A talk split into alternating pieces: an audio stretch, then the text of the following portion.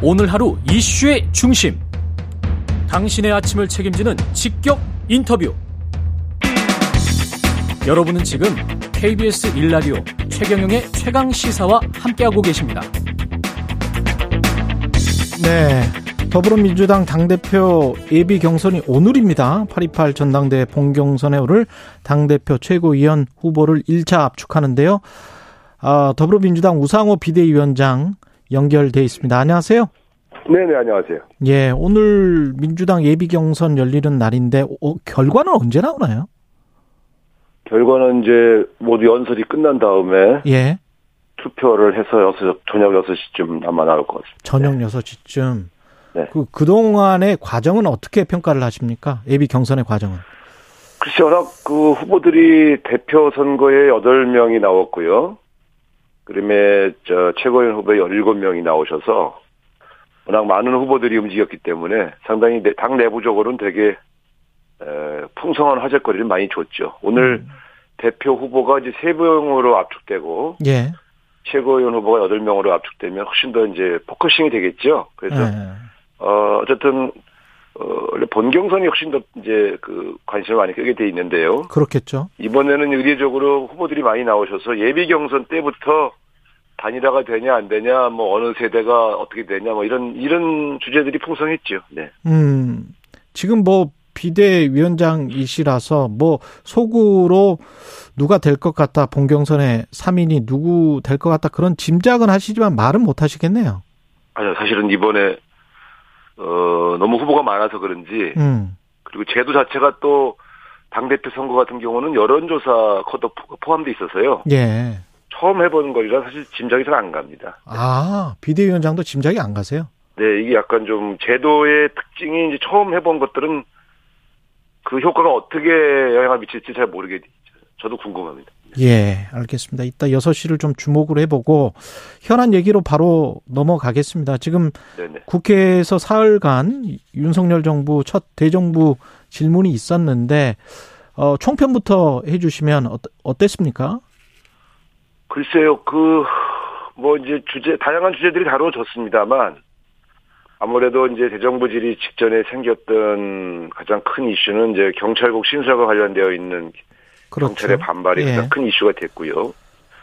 경제 분야에서는 아무래도 이제 어, 여러 가지 신정부의 경제 정책들과 저희 더불어민주당이 갖고 있는 생각들이 좀 달라서 음, 치열한 공방이 있었죠. 에, 아무래도 그때 앞거는 제일 제일 많은 관심사는 아무래도 이제 이상민 장관의 발언과 그에 따르는 이제 국민들의 반발 이게 가장 큰 음, 이슈 아니었나 이렇게 생각합니다. 이상민 장관의 발언 경찰국 신설 다 맞물리는 문제인데 그 발언이 이제 쿠데타 발언 말씀하시는 거죠? 네, 네 그렇습니다. 예, 그거는 이제 본인도 좀 심했다라고 과했다라고 사과를 하기는 했습니다.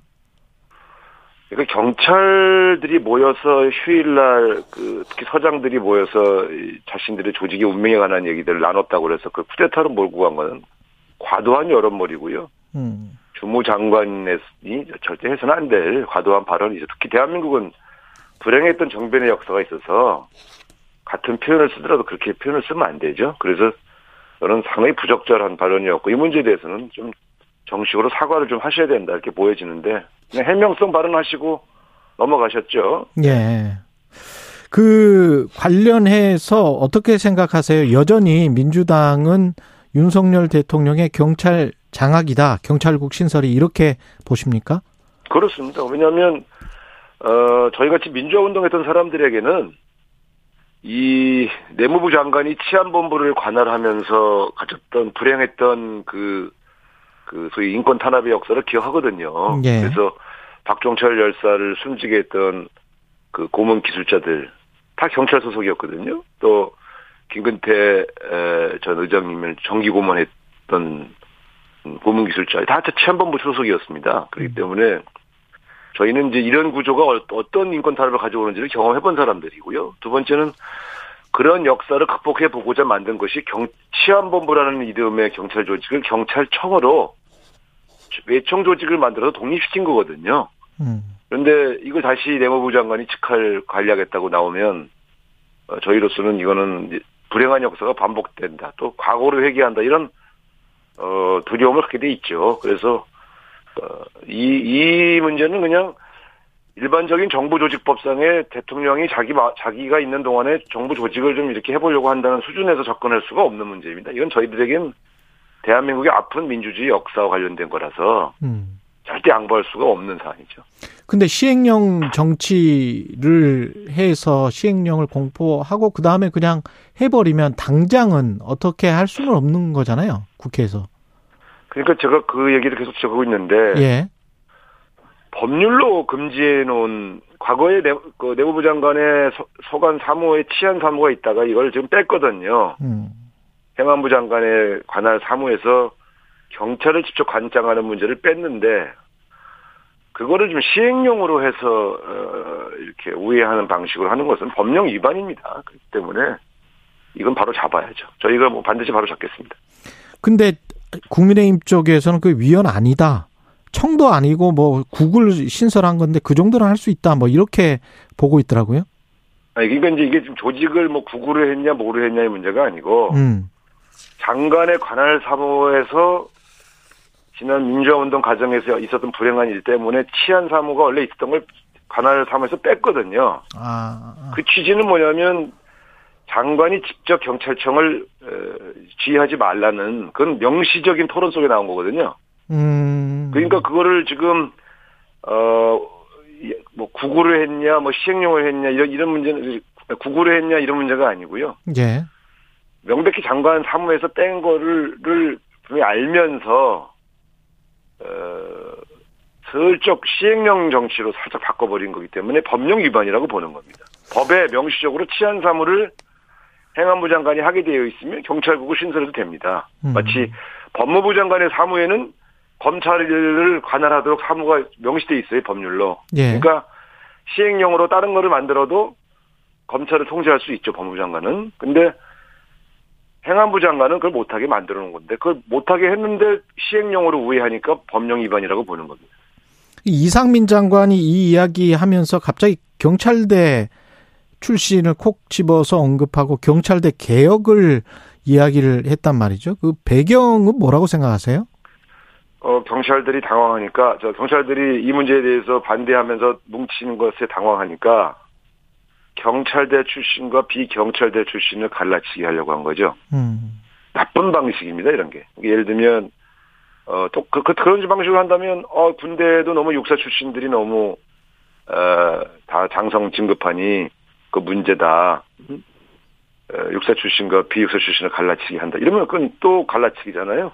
예. 그러니까 경찰대 출신이라고 딱 집어서 비판한 것은 잘못된 거죠. 왜냐면 이 보다 전문성 있는 인력을 양성하기 위한 교육기관을 만든 것이 오래된 우리 다, 우리 정부의 방침 아니었습니까? 예. 그래서 군인은 사관학교에서 육성하고 또 경찰은 경찰대학교에서 육성하고 또 우리가 세무대학이라고 있습니다. 그 국세청에서 전문성 있는 세무인을 키우는 거 세무대학에서 하고 이런 식으로 전문인들을 양성해 왔지요. 근데 이제 와서 그분들을 어, 특권층으로 매도하는 것은 그것은 잘못된 것이죠. 만약에 꼭 필요하다면 음. 어, 인사를 통해서 경찰대와 비경찰대 출신을 적절히 잘 배려하면 될 문제지 특정 대학 출신을 공격하는 방식으로 장관이 움직이는 것은 아주 졸렬한 짓입니다.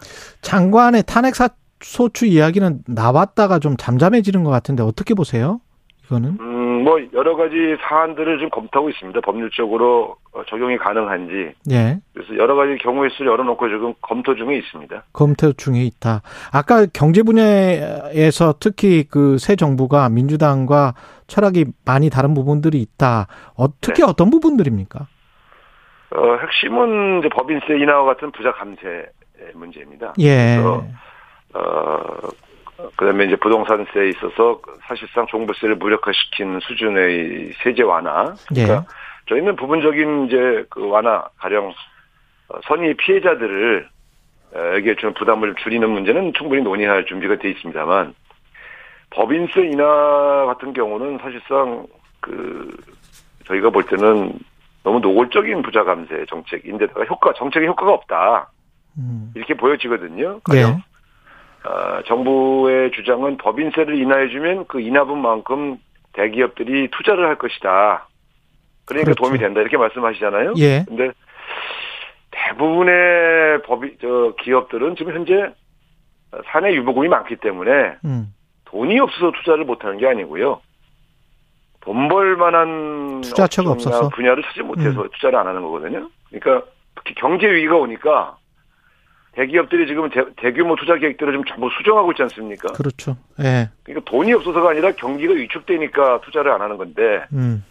법인세를 인하해 주면 대기업이 돈이 쌓이겠지요. 근데 그분들이 좀 돈이 없어서 투자를 안 하는 게 아니라 지금 투자했을 때 투자 전망이 불투명해서 안 하는 건데 마치 법인세를 인하해 주면 투자를 한다? 그건 거짓말이죠. 그러니까 투자 대기업의 사내 유보금만 늘어 늘어나는 거죠. 그냥 법인세 인하해 주면 투자는 안 이루어지고 음. 예, 그렇게 그런 측면에서 지금은 에, 법인세 인하할 때가 아니다. 저희는 그렇게 보고 있습니다. 그리고 국민의힘 그 권성동 대표 문자 내부 총질 그거는 어떻게 보셨어요? 지금 현재 국민의힘 상황은 이게 조, 조기 전당대회로 그냥 가는 상황일까요? 아마 저 장재원 의원이나 윤석열 대통령 생각은 어떻게든 이준석 대표 문제를 마무리를 짓고 조기 전당대회로 갔으면 하는 바람이겠죠. 왜냐하면 이준석 대표라는 어떤 이 골치 아픈 존재의 불씨가 다시 살아나는 것이 부담스럽지 않겠습니까? 그런데 에, 어쨌든 권성동 대표는 에, 권한대행 체제로 가서 6개월 정도의 권한 왜냐하면 징계가 6개월이니까요. 예. 그렇게 할 수밖에 없다 이렇게 입장을 정하신 것 같은데 문제는 이제 여기에 있는 것이 아니라 대통령이 이런 집권 여당 내부의 구체적인 정치적인 어떤 과정을 다 관여하고 그걸 코치하고 격려하고 이런 과정들이 어 사실은 어 바람직하지 않은 거죠. 오랜 기간 동안 어, 문재인 대통령이나 이런 분들은 사실 그 일종의 당청 분리랄까요? 네. 당의 구체적인 업무에 관여해 본 적이 없습니다. 그래서 음. 에, 이런 측면에서 본다면 지금 경제 위기가 다가오고 있는데 대통령이 에, 여권 내의 권력 향배에 더 관심을 가지고 여기 이렇게 미주알 고주알 관여하는 모습으로 비춰진 것은 굉장히 잘못된 것이죠. 대통령실도 그렇고 대통령도 당무에 개입하지 않는다 그런 이야기를 누차 강조를 했는데 사실 우상호 말은 그렇게 했지만 예. 실제로 보면 이번 문자는 굉- 저 정도의 문자를 보내면 굉장히 의식해서 움직이게 돼 있거든요. 당, 당 대표가. 그러니까, 음. 어, 저는 아주 부적절했다 이렇게 보여지고요. 어, 이, 국민에게 공표한 것을 뒤로는 다 지금 어기고 있다. 이런 점에서 저는 불신이 커진다. 이렇게 보고 있습니다. 사실상 개입하고 있는 정도가 아니고 그냥 진두지휘하고 있었다 뒤에서 진두지라고 그러면 좀 약간 모욕, 뭐, 모욕적인 얘기가 되겠습니다만. 예 어떤 형태로든 저는 같이 의논하고 관여했다고 보여지는 것이죠. 그래서 알겠습니다. 그 어, 같이 의논한 결과에 대해서 어, 격려한 것이죠. 음 알겠습니다. 그러니까 이준석 대표 예. 몰아내니까 여기까지 몰아내 몰아내 몰아내고 나니까 참 잘 되네요. 더불어민주당 우상호 비대위원장이었습니다. 고맙습니다. 네, 감사합니다. 네.